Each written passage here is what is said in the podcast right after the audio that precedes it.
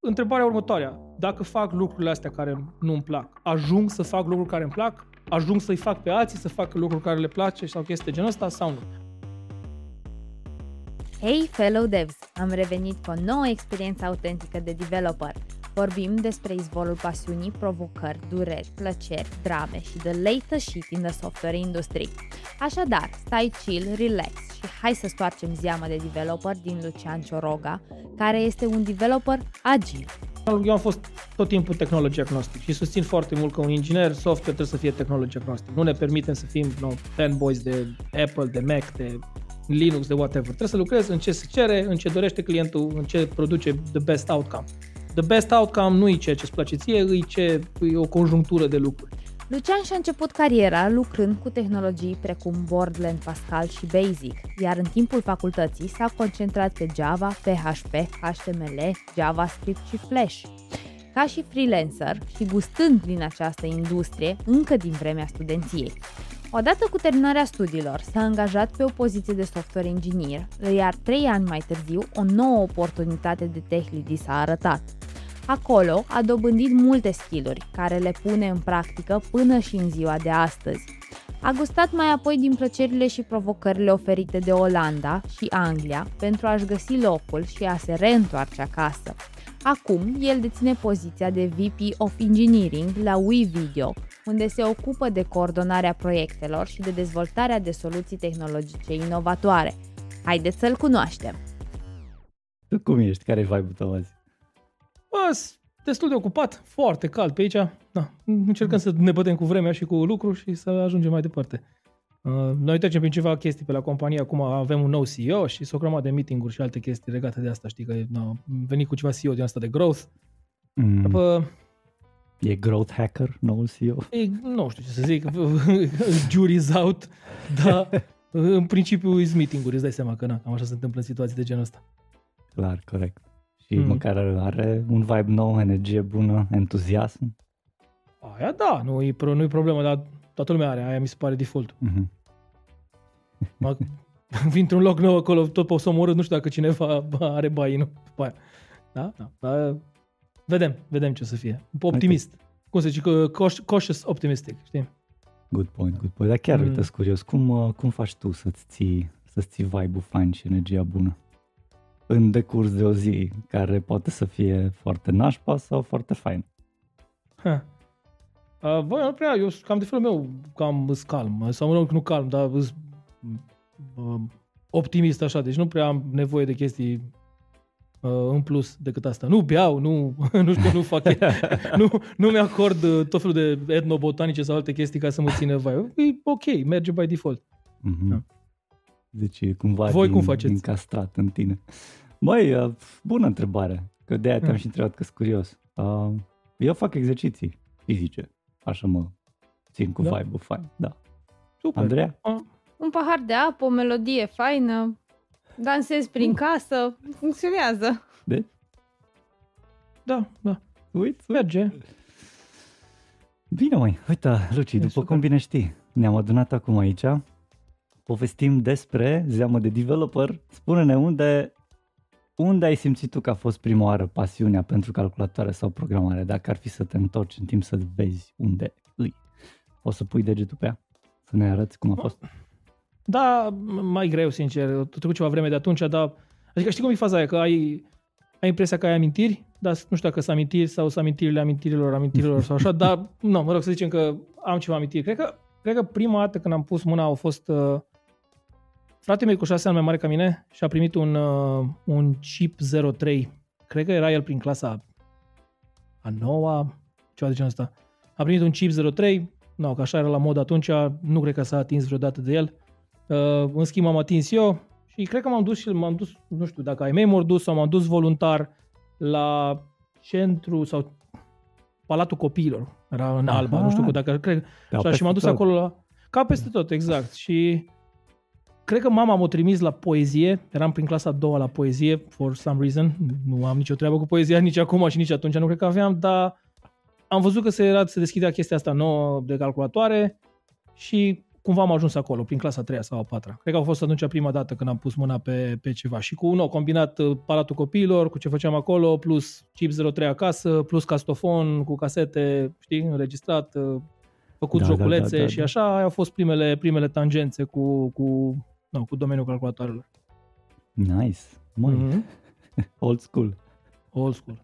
Dar nu foarte old school, chiar n-am fost pe, pe chestii perforate și alea, dar îi- să zicem că următoarea generație. Clar, dar și cum, bun, și ți-ai dat seama imediat că nu aveai treabă cu poezia sau uh, ți-a luat Da, ceva absolut. timp să stai Nu, nu, cred că am stat vreo...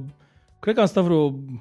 Da, că și, cred că am stat vreo jumătate de ani pe acolo și am făcut ceva Mhm. poezie cu ceva cu vaci și din alea nu contează ideea că au râs inclusiv stai că mi-a râs de mine la momentul respectiv și am...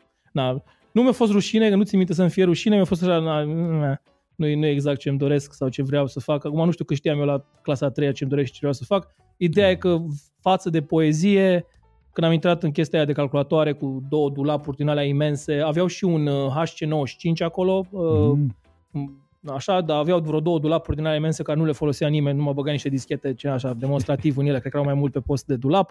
Uh, a fost altă, altă, altă situație, dar pur și simplu nu vedeai așa ceva, știi? Acum, în Alba era centru de calcul, dar eu n-am avut, tai că mi-a lucrat în domeniu sau mai că mi-a lucrat în domeniu sau ceva de genul ăsta, deci n-am văzut în viața mea așa ceva. A fost nu, pentru prima oară când m-am apropiat de așa ceva, știi? mm. Și a fost super interesant, îți dai seama. Da, da, să înțeleg că tu uh, nu doar recitai poezii și așa, tu erai la, tu compuneai acolo. Da, păi asta era faza la poezie, sigur, Ah, compuneai deci poezii. așa, mai. Da.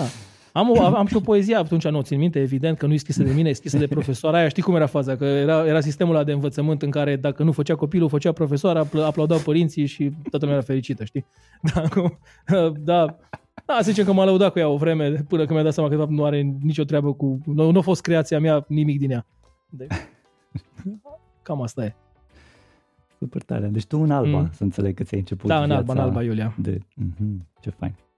Și ce, ce anume te-a, te-a împins, să zicem așa, în, în, în zona asta de, de programare? Până la urmă, ok, am înțeles că ai dat cu nasul de calculatoare și de jocuri și de tot felul de low-level shit, dar întrebarea e cum ai ajuns să tranzitezi către programare sau cum ai avut prima dată tangență cu programarea? Deci eu prima dată cred că am fost foarte orientat pe programare. N-am, n-am fost jocuri. Deci, uh, în primul rând, dacă ții minte, dacă țineți minte de pe zona respectivă, nu era, nu era, nu era foarte ușor să joci un joc pe vremea aia. Deci, efectiv, aveai o casetă, Era- trebuia să o încarci, durea 4 minute ca să încarci. Dacă era bușită caseta la ultimul din ăla, na, Oh, mai, țeapă. mergea, da? ia de la capăt. Uh, Deci nu era neapărat așa comun. Uh, ca- ca- Asta era înainte să apară consolele alea replică după Nintendo, dacă nu, Ia, ia. Mario și alte chestii genul ăsta. Era înainte și așa ca să te joci era destul de greu. Și știu că era un, co- un prieten de-al lui frate meu care probabil a și făcut toată treaba, adică a și adus, uh, cum să zic, uh, uh, moda să-ți iei chip 03 sau HC95 în bloc și în grupul de prieteni. Uh, el deja făcea ceva de genul ăsta și mi-a dat niște casete cu ceva jocuri. Sincer, nu mai știu ce jocuri erau, erau ceva din astea banale, eu știu, un- ca gen pinball sau chestii de genul ăsta. Le-am încercat, dar cumva m-am dus direct în programare. Deci nu mai știu exact cum s-a făcut tranziția, dar am impresia că mai devreme m-am programat pe ele decât m-am jucat. Am făcut propriile Mhm. mele mini-joculețe. Am, nu știu dacă știți Chip 03, dar era și foarte orientat pe chestia asta. Fiecare tast Mhm. era, o, era o comandă și chestii de genul ăsta, programa în basic. Deci cumva era, era in your face, nu aveai... Venea la pachet cu tot. Da, venea la pachet. Deci primul lucru era start, go to, chestii de genul ăsta, le scriei direct din tastatură apăsând o singură tastă. Sau așa, știi? Mhm. Deci, uh, cred Deci că cam așa a fost. smooth, Da, smooth da. tranziția. da, a fost, nu aș zice că a fost o tranziție, mi se pare că a fost, cam aia a Așa fost au prima început, dată. da, exact. Mhm. Da, mi se pare că mult mai târziu am intrat în jocuri, no, când deja mi-am cumpărat uh, uh, no, X86, eu nu mi-am luat Pentium, mi-am luat Cyrex, mă rog, dar tot X86. uh, când mi-am luat aia, deja atunci a început, a apăruse, eu știu, Doom și Quake mm, și Mm, chestii de genul ăsta și atunci, clar. da, am început. Dar asta era, cred că peste 5 ani sau 4-5 ani mai târziu. Înțeleg. Mai ce interesant. Deci tu ai dat mai întâi cu nasul direct de, de uh, programare și după aceea ai dat un pic și de jocuri, ca să zic așa, când au fost mai potente aceste calculatoare. Mhm. Păi primele jocuri, nu, sincer, le-am jucat pe chip 03, dar mai Da, devreme nu cred era. că le-am jucat pe console din alea replică după Nintendo. Mhm. Și cred că, nu cred că m-am jucat altceva în afară de gen Mario și, eu știu, mă, ce mai era Terminator sau alte, alte chestii de genul ăsta. Nu știu, îți imagina că era nu știu ce selecție. Știu că aveam, aveam colegi în Timișoara, nu, aveam rude în Timișoara Și am venit toată aici în Timișoara și am mers în Occo, în Mehala, știi? Și acolo Mhm. erau, chiar am Da, văzut da, da. prima dată în care aveau standuri de chestii de genul ăla și wow, era ca, ca bufet suedez de așa ceva. Mi-am luat o grămadă de jocuri care evident că nu le-am jucat niciodată, dar na, era, dar asta a fost Mhm. târziu, spun sincer, cred că în clasa 7 sau ceva de genul ăsta. Mhm. Mm. Măi, cum, cum ai ajuns tu în Timișoara și să înțeleg că, um, acum două secunde, înainte să-mi zici cum ai ajuns în Timișoara, um, să înțeleg că dacă, dacă frate tot nu avea chestia asta, se putea să fi avut o altă carieră? Gen, dacă nu provide-uia acest chip 03. Ai, nu știu, greu de spus. Mm? E posibil, nu? E posibil și Posibil. cu Chip 03 să fie avut altă carieră. Fi fost alt eveniment care să fi dus în altă direcție. Acum, ai mei toți sunt, inclusiv fratele meu, ei sunt pe construcții. Toți sunt proiectanți sau Mhm. uh-huh. no, o chestie genul ăsta. Așa că maica mea, mă- spun sincer, mă vedea arhitect. Deci, O, ia. no, dacă Corect. era, știi, chestia aia stabilită pentru mine, arhitect. no, desenam și niște chestii pe acolo. Sunt că, ok, da, desen. Uh, desenam chestii acolo, trebuia să fiu arhitect. Nu că mi-au impus în vreun fel sau altul, dar se potrivea Mhm. cu restul carierei familiei, știi? Deci asta zic, ori mai fost alte chestii care m-ar fi putut dus în alte, duce în altă direcție, dar no, cumva nu m-am schimbat în asta. A rămas tot pe zona programare, matematică, chestiile astea mai, astea mi-au plăcut mai mult. Dar să Um, înțeleg da. numai un pic înainte de Timișoara, să Da, te înțeleg rog. că părinții tăi atunci sunt uh, sau au fost pe vremea aia mulțumiți sau uh, aveau alte așteptări de la tine și uh, n-au susținut cauza? Nu, absolut deloc. Ei, ei Mhm. uh-huh. doar au dat idei, nu au avut, niciodată nu mi-au impus vreun, vreo ceva nu, Mhm, într-o direcție ok. sau alta. Nu, nu au avut treabă cu așa ceva. Nu, nu, dai că mi și acum, nu, cred că acum, nu știu, șapte-opt ani m-a întrebat, băi, eu încă nu înțeleg ce faceți voi. O chestie asta, da. Deci, na, omul, omul, el a lucrat în construcții, la construcții eu înțeleg cum se face un business în construcții. Fac o casă, la final iau banii de la omul respectiv și înțeleg business-ul. La voi cum faceți, cum nu știu, aia nu înțeleg.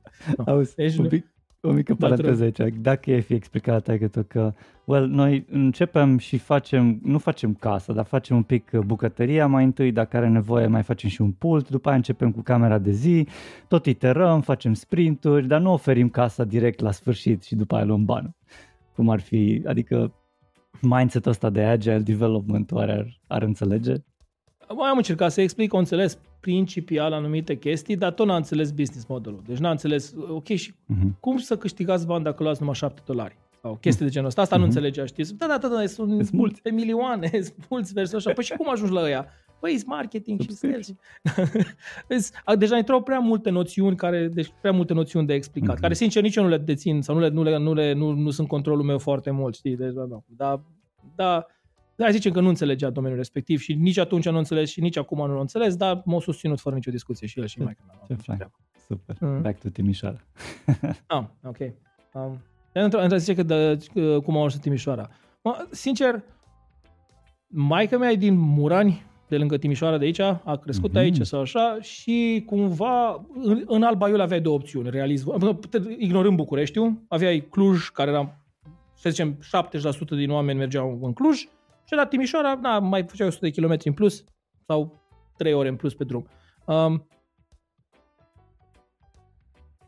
Cred că conjunctual, fratele meu a făcut și el facultate aici, Universitatea Politehnică era cunoscută pe vremea aia că e destul de ok, era Mhm. la nivel cu cea din Cluj, era tot ok. Dar cumva grupul meu de prieteni din Alba, care au mers la construcții, că cumva tot în consol la construcții, am venit aici. Nu am altă, nu cred că a fost Mhm. un proces decizional prea complex, cred că cam din totdeauna am vrut să vin la Timișoara. Acum, mi-e greu să zic Mhm. care au fost motivele ascunse, probabil doar din, cum se numește, uh, recency uh, fa- fallacy, știi? Pur și simplu, aia Yeah. făceau oamenii din jurul meu, aia făceau oamenii apropiați, aia mi s-a părut natural să fac. Deci ai venit aici odată cu alegerea facultății, să înțelegem. Da, da, da, am venit aici cu, cu alegeri. Am, bine, am fost în Timișoara mai devreme, zicea că am rude și nu știu ce, am tot fost pe aici, am mâncat prima banană cu lingura aici din aia neagră, adusă de pe tir și alte chestii. Ex- Timișoara era așa un fel de meca pentru, pentru din ăștia din centrul țării care nu aveau acces la, eu știu, blugi și banane și alte chestii din astea șmechere. Uh, și atunci au fost, uh, au fost, tot timpul au fost așa cumva, bă, ce fain la Timișoara. Sincer vă spun, dacă stau să mă gândesc bine, Mhm. era atunci când venea la Timișoara, era ca și cum aș duce acum gen în Paris sau în Viena. Mhm. Era așa, atâta diferență era în Timișoara și cum gândeau oamenii de aici și la ce aveau acces față de ce era în Alba Iulia, încât cumva, wow. Nice. Dar zine puțin, uh, Lucian, înainte să ajungem la facultate, zine cum ți-ai ales liceul. Um, Mai am fost uh, tot timpul destul de bun la mate. Am luat o premii la Olimpiade, la mate, am fost pe la naționale, am, mm-hmm. am fost bun pe zona mate. Am avut așa o chestie naturală spre matematică și atunci m-am dus la HCC, care avea clasă de mate și informatică. Uh, clasa de informatică era considerată cea mai bună, urmată, sau mă rog, aproape la același nivel cu cele două clase de mate fizică. Eu m-am dus la informatică pentru că era cea mai bună clasă, că am intrat destul de ușor și uh, pentru că, ce zic, era și cu informatică. Nu, nu, cumva, lega, cumva lovea pe toate părțile. Făceai și matematică, făceai și informatică, era, era perfect. Cu ce ai rămas nu, de acolo din liceu fost... pe partea de informatică? Cu ce ai plecat mai departe? Ha. Um, mă, nu, nu a fost... Din nefericire, în liceu am prins profesori și și, cumva. Am avut profesori foarte faini, profesori tineri și foarte faini, dar care s-au cam schimbat am mai fost perioada, și am avut și profesori care erau cumva profesori universitari pe la Cluj sau chestii genul ăsta și care cumva veneau și puneau, nu știu, dădeau la final o notă pe tot uh, prevența sau pe tot anul, și dar nu i-ai văzut niciodată. Asta era partea proastă în sensul că n-am învățat nu știu câtă informatică de la profesori în, uh, în, în liceu. Dar uh, tot profesorii ăștia, cum aveau legături prin Cluj și alte chestii, au făcut un centru de informatică la liceul Aștice în Alba. Și vreau să vă spun că și acum, dacă mergi în el, e printre cele mai moderne care le-am văzut. Era, la vremea aia, era, nu știu, era, era spaceship. Uh, și ca și construcție și și ca și dotări. Deci avea efectiv absolut tot ce doreai. Sincer, nu mai țin minte prin ce conjunctură, poate că mă știam la, mă, mă descurcam cu informatica și chestii genul ăsta, nu mai știu exact conjunctura, dar eu și încă vreo 2 sau 3 am prins cheile de la centrul respectiv. Uh. Deci am petrecut cam, sincer, după școală am stat acolo, în vacanțe am stat acolo și așa mai departe. Acum, aș fi absurd să zic că nu m-am programat, am explorat toate chestiile uh, de la IRC, la uh, Quake, la, la tot felul de chestii, dar s-a făcut așa un grup de oameni care cam se challenge-au reciproc să învețe. Acum, ce e foarte interesant, câțiva din grupul respectiv sunt foarte buni pe marketing aici prin Timișoara și fac no, PR, conferences și alte chestii genul ăsta. Alții ori mers în direcția de software, dar s-a făcut așa un grup de oameni interesați în special în ce înseamnă internet și comunicare și noi tehnologii și alte chestii genul ăsta. De aia, zicem că am avut infrastructura, nu neapărat și guide, guidance-ul din partea, partea profesorului. Foarte tare. Ok, bun. Orașul hmm. e la ales, Timișoara. Cum ai ales facultatea? Aia a fost simplu. Absolut. Deci când am terminat deja, când am intrat la informatică, am, crezut, am știut clar că vreau să fac informatică. Sau mă rog, să vreau să lucrez în domeniul ăsta. Mi-a plăcut foarte mult. Am, cam, cam numai pe informatică m-am focusat și pe matematică, pentru că, sincer, la informatică nu eram neavând profesori foarte buni sau neam avut profesori așa de interesați, n-am avut niciodată șansa să iau premii pe la națională sau alte chestii genul ăsta. De fapt, am și fost la națională și am luat uh, 0 puncte, ceea ce era aproape imposibil, dar am luat 0 puncte. Așa, în schimb, pe matematică era super ok. Și atunci pe matematică am, am, am, am ținut legătura cu matematica, că m-a ajutat să-mi iau, nu, să intru la facultate fără examen sau chestii genul ăsta. Și pe informatică a fost ce unde am investit, de fapt, cel mai mult, cel mai mult timp să învăț. Și atunci am știut de la început că vreau uh, politehnică, că vreau automatizări calculatoare, cu specializare software și nu s-a schimbat nimic până la final. Ce tare. Deci direct acolo mergi. Dar auzi, ai, da, um, da. ai adus cu tine comunitatea asta de care ziceai că ai avut parte în uh, liceu de oameni faini care se challenge reciproc, ai dus-o spre facultate? Uh, da, adică uh, cei cu care m-am împăcat și mai bine, mm-hmm. Cristi, au făcut telecomunicații aici, noi sigur știți, au lucrat pe la Espresso, au lucrat pe la o mhm. grămadă de companii pe aici, e foarte cunoscut în domeniu, foarte uh, foarte înfipt în chestii, iar celălalt Alex, care urmez la Cluj, no, iar a isit eu pe la ceva companie în Cluj sau așa, numai că să ne-am despărțit în zona asta. Adică oamenii ăia au, și-au, să zic, realizat capacitățile astea și au făcut facultate uh, ca să ajungă acolo. Acum, cât i-a ajutat facultatea, trebuie să spună ei. pe tine cât te-a ajutat facultatea și ce ai, ce ai învățat în facultate?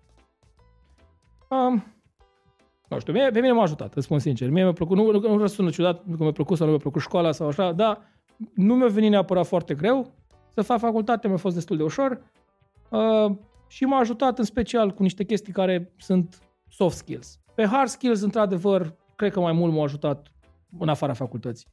Da, uh-huh. sau ce făceam pe lângă proiecte. Dar pe soft skills m-a ajutat foarte, foarte, foarte mult, gen commitment-uri, uh, uh, deliverables, uh, uh, nu știu, capacitatea de a face lucruri care nu-ți plac at length. sau chestia asta. Nu, să zic că sună comic, dar e important. Da, da, adică da, când ajungi în domeniul muncii și ai niște așteptări care sunt ciudate, așa un reality check care ți-l dat facultatea e rezonabil, știi? Uite ce zici, mi-ar vrea să sap un pic aici, dacă Sigur, îmi permiți. sigur. Um, ce la tine, de exemplu, dacă ar fi să alegi în procent, cam câte lucruri din lucrurile care îți plac le faci, procent, și câte nu le faci cu plăcere? Deci vorbești Acum, de activitatea mea de acum? Da, exact. Um, Bine, acum e mai ciudat că încă am permis să-mi... Adică am, am, cam îmi aleg, da, Nice. da, uh, da, dar nici nu, exagerez evident. Aș zice că niciodată în carieră n-am depășit 70% lucruri care să-mi plac. Numai să-mi plac. Da? Și aia mi se pare extraordinar. Deci cred cred că ca să poți să faci 70% din lucruri în fiecare Doar zi, care îți plac. chestii care îți plac, e fantastic. Am Nice. avut și 30% de lucruri care îmi plac, am avut și mai jos Mhm. moment în care de obicei am plecat din compania respectivă. Sau, Da. da, Auzi, da. follow-up question. Sigur. Alea 30%, cum te motivezi să le faci? Pentru că trebuie și sunt oribile și sunt nașpa și poate ne dai și un exemplu, două. Și cum Sigur. te motivezi să le faci totuși, deși, deși nu ce, na, nu, nu, nu-ți provoacă plăcere în niciun fel și poate nici satisfacție după ce le finalizezi. Sau? Mă, cred, cred că cred că trebuie să te, cred că ca o, nu, cred că o chestie care am învățat-o sau care am o parte am știut-o și o parte am învățat-o, e că cumva trebuie să te cuplezi de, de plăceri, de, de, de chestiile astea. Adică trebuie să ai un filtru mai profesional, profesional sau mai profesionist Mhm. asupra cum te uiți la lucruri. Da? Uh, întrebarea următoarea. Dacă fac lucrurile astea care nu-mi plac, ajung să fac lucruri care îmi plac? Ajung Mhm. să-i fac pe alții să facă lucruri care le place sau chestii de genul ăsta sau nu? Adică dacă există un, un motiv pentru care fac lucruri care nu-mi plac sau le fac numai ca așa de umplutură.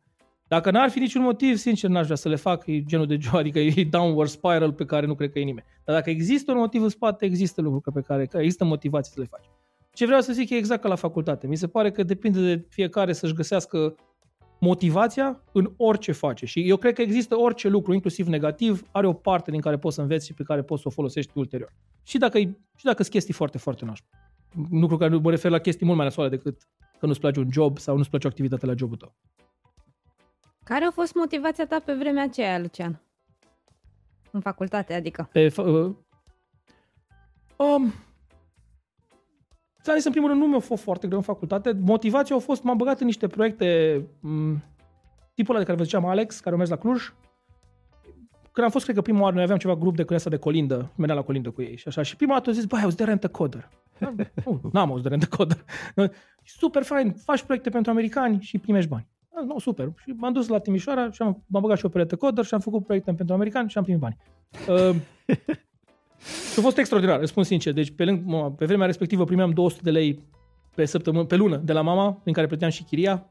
Mă rog, erau 20.000 de lei sau cât era, nu 200.000 de lei vechi, două- Mhm. 2000 Da, de, da, da. sau 200 de lei noi sau ceva din ăsta. Și na, aia ți ajungeau să-ți plătești chiria și să mânci și, na, și eventual ceva țigări sau eu știu ce făceam pe vremea respectivă cu restul de bani. Uh, și brusc am intrat în zona asta în care vedeam că făceam niște proiecte din astea de outsourcing sau de contractare în care îmi veneau o cârcă de bani dintr-o perioadă de... Cârcă de bani vorbesc că am avut și încasări de 1000 de dolari no, dacă, Uh. pe o lună. Deci eu- era pentru un student, era, genul, Era deci am dat de enorm. bulat toată camera, am, cum- mi-am cumpărat ceva cameră de 3 lei care n-am mai folosit niciodată, dar am fost primul de nu știu une care a avut nu știu ce cameră foto useless Mega și chestii din asta. Deci îți permitea niște chestii care, nu știu, că niciodată nu mi-am imaginat. Și foarte multe chestii, ar fi ciudat să aud, dar foarte multe chestii care le-am aplicat în relațiile cu clienții respective, ziceam, în special de soft skills, nu neapărat de hard skills, le-am învățat în facultate. Deci, să fără nici mai că dumă, același tip de management care l-am avut astfel încât profesorii să reacționeze bine cu mine sau chestii de genul ăsta, aceleași chestii de strategii le-am aplicat și la ăia, cumva. Am cât a fost la conștient, cât a fost inconștient, mi-e greu să spun acum, dar am, am văzut că dacă ești un pic răbdător, dacă ești un pic, nu știu, dacă ești un pic întrebător, dacă ai aceleași lucruri care funcționau la profesori, funcționau și la cei care se dau de lucru din Statele Unite ca să, ca să, ca să pe rentă cotă. Atunci, am văzut o utilitate acolo, am și fost motivat să termin chestia asta pentru că v-am zis, aveam, aveam, aveam ajutor pe zona de soft, dar și pe zona de hard. Asta în ce an Ah, se de la- întâmpla? de la facultate. în ce an erai la facultate? Am intrat în 2001 și am ieșit în 2006. Nu, în ce an ai început să lucrezi efectiv ca și freelancer? Uh, două, cred că n-am lucrat în anul întâi, cred că la finalul anului întâi, cred că în 2002 am început să Deci lucrez. destul de repede. Și când ai avut experiența Da, da, da. primului interviu, propriu zis? Ah, ok. Uh, primul interviu cred că l-am dat în 2001, pentru că înainte, sau, sau 2002 la început, pentru că înainte să fiu la facultate, uh, de fapt am avut două interviuri. Înainte să mă duc, scuze, înainte să mă duc la, să încep să lucrez pe Rent Coder, un prieten, doi prieteni ai mei lucrau la ceva companie din Timișoara de web design și așa, și m-am dus și eu acolo, mi-am luat un job, cred că am lucrat câte două ore pe zi sau, sau două ore pe zi sau nu știu, șase ore pe săptămână sau ceva program din ăsta limitat, mă duceam și eu pe acolo, lucram în PHP, Flash sau alte chestii și făceam asta. Atunci am dat un mini-interviu, dar hai să zicem că nu a fost un interviu foarte serios, că îl știam pe respectivul, știam și grupul de oameni de acolo și a fost așa o chestie mai light. Am mai dat interviu iară pentru practică și pentru chestii genul ăsta, dar primul interviu, să zic, foarte, foarte serios, a fost la finalul anului 4 la Alcatel Lucent. Uh, mă rog, era Alcatel pe vremea respectivă, m-am dus, vreau să-mi fac licența, și vreau să intru un pic mai devreme în brânză și m-am dus să-mi fac practica la ei și am rămas după aia acolo să-mi fac și licența. Ala a fost un interviu, no, cam ce înțelegem astăzi prin interviu, adică trecut prin, nu știu, chestii psihologice, trecut prin chestii uh, tehnice și, no, cu mai multă lume în interviu, cu chestii de genul ăsta. Deci în anul 4. Și care a fost experiența? Cu ce ai rămas de acolo? Ce ți mai aduce aminte? A fost uh, un moment mai stânjenitor sau ceva? Din interviu? Da. Zero. Cred Zero. că blackout. Cred că așa blackout. bucuros am fost că m-au acceptat de s-a resetat absolut totul. Nimic nu mai țin minte, spun sincer. yeah. mm. Bănuiesc că se întâmplă destul de des. Clar, normal. Mm. Și a fost uh, fain. După aia care a fost onboarding process Mai ții minte cum, uh, cum te-ai bucurat de, uh, de a intra literal în pâine acolo? La Alcatel zici? Da, mm-hmm. um, da. Uh, nu mai țin minte onboarding-ul. Am, am, știu că am intrat în ceva echipă. Știu că uh, Sorin, uh, team lead-ul care conducea partea asta, uh-huh. a fost foarte enabling. Uh, m-a ajutat foarte mult, a fost foarte răbdător. Aș și observat destul de repede niște chestii care le am și m-a pus owner pe anumite chestii foarte devreme. M-a ajutat foarte mult. Și nu, m-a ajutat și mult încrederea care mi-a dat-o. Uh, dar știu că echipa nu era neapărat uh, echipă de software development. Era o echipă care făcea cumva uh, o integrare, în principiu. Deci, în termen mm-hmm. modern, ar fi integrare. Ei preluau mm-hmm. niște mită software care le făceau diferite echipe și făceau niște pachete de soft pe niște casete speciale pe care mergeai la nu știu ce echipamente uh, specifice și încărcai, uh, nu, încărcai uh, uh, softul respectiv. Uh, mm-hmm. Deci, și, și ce înțelegi? N-am avut onboarding pe software, asta zic. Aha, deci a fost direct în pâine cumva. Dar ce înțelegi tu da. prin acel enabler care ți-a dat cumva oportunitate? Dă-ne un pic să, să înțelegem mai precis ce a făcut ca să... Da, a fost... Deci din start, din start a vorbit, mi-a, mi-a, mi-a, mi-a prezentat și asta cum țin minte, mi-a prezentat toată platforma și a spus, uite, aici și aici, aici, aici, noi nu știm ce să facem. Uh, crezi că tu poți să faci chestia asta? Uh-huh. Pot să încerc un pic de ajutor? Și super, atunci fă. Da. Deci mi s-a deci părut foarte enabling și foarte... Da.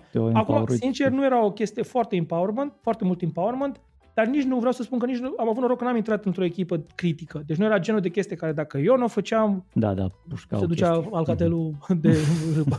S-a dus, dar nu din cauza mea a fost. Da. Corect. Good stuff. Bine, măi, păi și ai lucrat o vreme acolo, după care ai zis că, băi, momentul să schimbăm un pic macazul. Uh-huh. Ce vânt te-a adus pe web uh, development, să zic așa, e, și unde? Eu la Alcatel, deci eu pe, pe Rent Coder uh, am lucrat web development. Deci uh, am făcut Flash, PHP, mm-hmm. JavaScript, chestii genul ăsta. Oricum, tot timpul mi-a plăcut web development și chestii de interfețe. No? Deci am fost foarte orientat pe zona asta de front-end development. Am avut și back-end work și tot chestii, dar foarte mult mi-a plăcut front-end-ul, foarte mult mi-a plăcut web app-uri, chestii genul ăsta. Am fost, de, asta am făcut. La uh, Alcatel, în prima echipă în care am fost, la Sorin, nu ziceam, acolo, mm-hmm. într-adevăr, am stat numai un an până mi-a terminat licența și a fost un proiect hardware, am făcut un fel de chestie de an uh, un fel de Ant, dar pentru Alcatel. Dacă știți Antul de Java, un build system din asta. Da, da, da. Ei, dar după aia m-am mutat în altă echipă, une am lucrat Java, tot front-end, cu Swing și Swing X și chestii de genul ăsta. Deci tot timpul am fost în zona de front-end, de web sau așa, doar pentru un an, cât mi-am făcut licența, mi-am făcut-o în altă, în altă tehnologie. Mm-hmm. Uh, și atunci, na, cumva când am plecat de acolo, ce m-a adus de acolo, nu, nu m-au dus neapărat că am vrut să lucrez în web, eram destul de deschis la mhm. orice altceva, dar și preferat ceva în zona web, în zona flash, în zona chestiile astea, mai ales că am experimentat în timpul liber cu, cu ele. Încă lucram, apropo și când a fost la Alcatel, încă mai făceam proiecte din astea în timpul liber. Oh, um, da, chiar vreau să Dar scopul deci... principal a fost că a fost super nașpa la Alcatel în perioada respectivă. Era mm-hmm. și mergi cu Alcatel Send și începuse deja, cred că, cred că aia cred că ții minte destul de bine. Cred că am început al, să re, am dat, am, când am dat drumul iar la primul sezon, după ce am terminat tot sezonul de Stargate SG-1 la lucru și am început iar cu primul sezon, am zis, mă, maybe poate e cazul să... Deci erai pe bench, să înțeleg, de aia. Nu făceai, Un fel toată lumea era sau- pe bench, toată Am lumea era pe înțeles. bench în echipele astea, deci nu, Alcatel nu făcea outsourcing, deci nu era conceptul Da. de bench per se, dar cam toată lumea lucra în niște produse care nu le folosea nimeni, cumva bani aruncați în Mm, chestia asta. Motiv înțeleg. pentru care, nu, erau și, adică nu, sunt eu, ex- nu eram expert ca să analizez, dar Na, Ok, uh, și nici ai avut nu nevoie de arăta o- foarte bine. Provocare, să înțeleg că nu puteai Da, să, da, da. mai, să, mai, să mai vizualizezi încă o dată Nu, tot sezon. sigur. Nici într-un caz. Și atunci că am stat, și acum țin minte că e destul, o amintire destul de vividă, Mhm. am stat și uh, chiar că într-o dimineață m-am și dus și am început chestia aia și am zis, no, no, no way. Și am mai și depus CV-ul, cred că m-a și sunat ceva lume, destul de repede, no, și cred că am dat trei interviuri și am ales unul care mi-a plăcut mai mult. Ce tare. Mai țin minte că și eu pe vremea aia, prin 2007 era, uh, eu lucram la Hela pe atunci și literally s-a întâmplat ca și eu să lucrez like, în vânt și nu aveam nimic și nici nu aveam acces la YouTube. Cred că am mai zis povestea asta, dar am reușit să vorbesc cu ea de la IT department cu care mă știam și mi-au dat ei un canal prin care pot să ajung la YouTube. Numai eu mă uitam pe YouTube, rest toată lumea, bine, toți trebuia să facă că lucrează, că asta era uh, company policy. Uh, Dacă n-ai ce lucra, fă că ești ocupat, că asta da. era pe atunci treaba. Și, na, și așa au mers o, o vreme, până Mm. când, like, literally te plictisești. După, na, după o lună deja ți, ți se Da, cam păi vezi acrește. că nu mai mergi niciune, cam stai pe loc, cam bați apa în piuă și nu, cumva nu e mai Corect, ok. da. Acum, sincer, eu n-am, fost, n-am avut uh, acest privilegiu de YouTube, eu aveam torenți aduși de acasă. Ah. frumos. Deci, Da. da. nu, download, nu, nu țin minte să fi downloadat la lucru torenți, dar uh, da, Auzi, mă uitam la ziua. Dar nu, fă, tu ai zis că lucrai încă uh, pe rent a coder ca freelancer, uh, Mhm. nu mușca cele două, adică ăștia te plăteau pentru că stăteai acolo și tu lucrai pentru alte proiecte, se întâmpla să fii over? Nu, nu, nu s-a întâmplat. N-am putut să fac asta, că aveai hardware-ul de la companie și nu, Ah, nu puteam ok, să, ok, n-aveam, ok. n-aveam cum să-mi instalez flash, nici dacă aș fi vrut, n-aș fi putut. Nu. Înțeleg, înțeleg. Uh, nici n-am avut, sense. uh, eu am avut ceva laptop IBM, Lenovo sau ceva de genul ăsta de, de la ei, care era, era companie, nu. Eu lucram pe desktop-ul meu de acasă, lucram Da. noaptea, în weekend, nu. Ia cum se putea. Da. Acum știi că, nu știu dacă- cum era la Hela, dar la Alcatel era programul de lucru restrictiv. Nu aveam chiar Mhm. badge din astea măsoare sau așa, dar nici nu, nu era flexibilitatea de azi în care plecai, veneai și nu știu ce. Mm. Cam trebuia să fii la o anumită oră acolo și cam Da. trebuia să pleci la o anumită oră. Cel mai nașpa era că deja de pe la ora 2 începeau lucrurile să fie foarte dramatice. Nu știu dacă ai avut aceeași experiență, dar țin minte exact senzația aia de te uiți la ceas, e ora 2, faci orice altceva și trec două ore și te uiți la ceas și e 2 și 10 sau ceva de genul ăsta, știi? Deci, nu se mai termina pur și simplu. Și asta a durat nu foarte mult, vreo două, trei luni, dar a fost suficient ca să mă demoralizez de, suficient de mult încât să, să Mhm. nu, mai pot, să, nu mai vreau să stau acolo. Am înțeles. Mai, foarte tare povestea, mulțumim pentru share. Sigur. unde, unde ai ajuns după aia și ce provocări ai luat pe urmă? Mă, Am dat niște interviuri, eu am avut un pic de noroc la Alcatel că proiectul a fost foarte fain pe care am lucrat, evident că toată lumea lucrează pe numai pe proiecte faine, mai ales ale sale lor, dar au fost destul de fain proiectul, doar că nu era folosit de nimeni și așa nu avea niciun fel de ROI din ăsta, era doar efort băgat. Dar Deci- mi s-a oferit ocazia să fac un framework singur, am făcut un framework peste Swing, uh, care no, era o aplicație destul de complexă.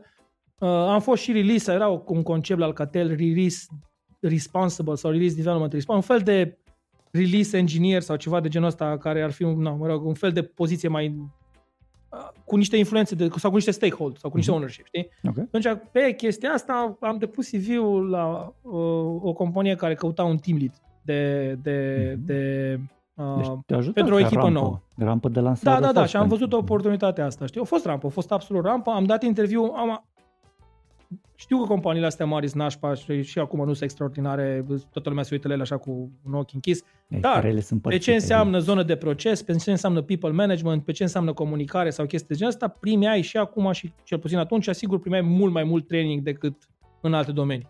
Atunci, no, chestia aia m-a ajutat destul de mult, am, am unuit interviu destul de bine la Mhm. se numea compania Expert Software Applications, sunt convins că știi, Luci, Da, companie. păi ne-am întâlnit Așa? acolo. sigur. Uh, se numea Expert Software Applications și era o nouă echipă făcută de niște de norvegieni, un tip Björn Rusbegard, care avea o firmă Inspera, care colabora cu Expert Software Application, vrea să ca facă o echipă în România care cumva să facă outsourcing pe anumite produse pe care ei le concepeau uh, în, uh, în Inspera. Inspera avea o chestie de genul un CMS și făceau, noi în România făceam mai mult părțile de diferitele produse care se legau la, se legau la CMS-ul respectiv. Și ei căutau efectiv, aveau deja un team lead sau ceva de genul ăsta, dar din timpul interviului no, ownerul la, la XSwap mi-a spus că nu-i mulțumit, că ar vrea să refacă echipa respectivă, că o angajat un pic haotic și nu e ceea ce, deci nu merge în direcția în care și dorește, dacă ar vrea un alt assessment și așa.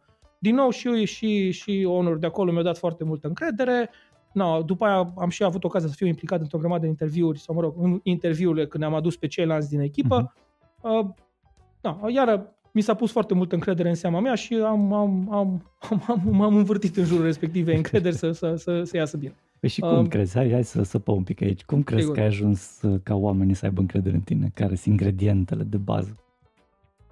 O, am greu să spun, da? Nu știu, poate că și poate, poate că sunt enabler de felul, adică nu mă las până nu se întâmplă lucrurile și îmi place chestia asta. Nu, nu, nu, nu niciodată n-am considerat că sunt nu știu că pot să găsesc soluții, nu să scot soluții din joben sau chestii astea, dar am stamină. Deci pot să, pot să trec cam prin multe chestii și să, să, să fiu ok. Și da, nu știu, mi greu să mă autocaracterizez pe chestia asta, dar, dar în principiu lucrurile care le-am promis că le fac, am încercat să le cam fac. Cam, cam deci asta e, cam reliability. Asta e dar bine, înainte da. să fie reliability ăsta, trebuie să demonstrezi.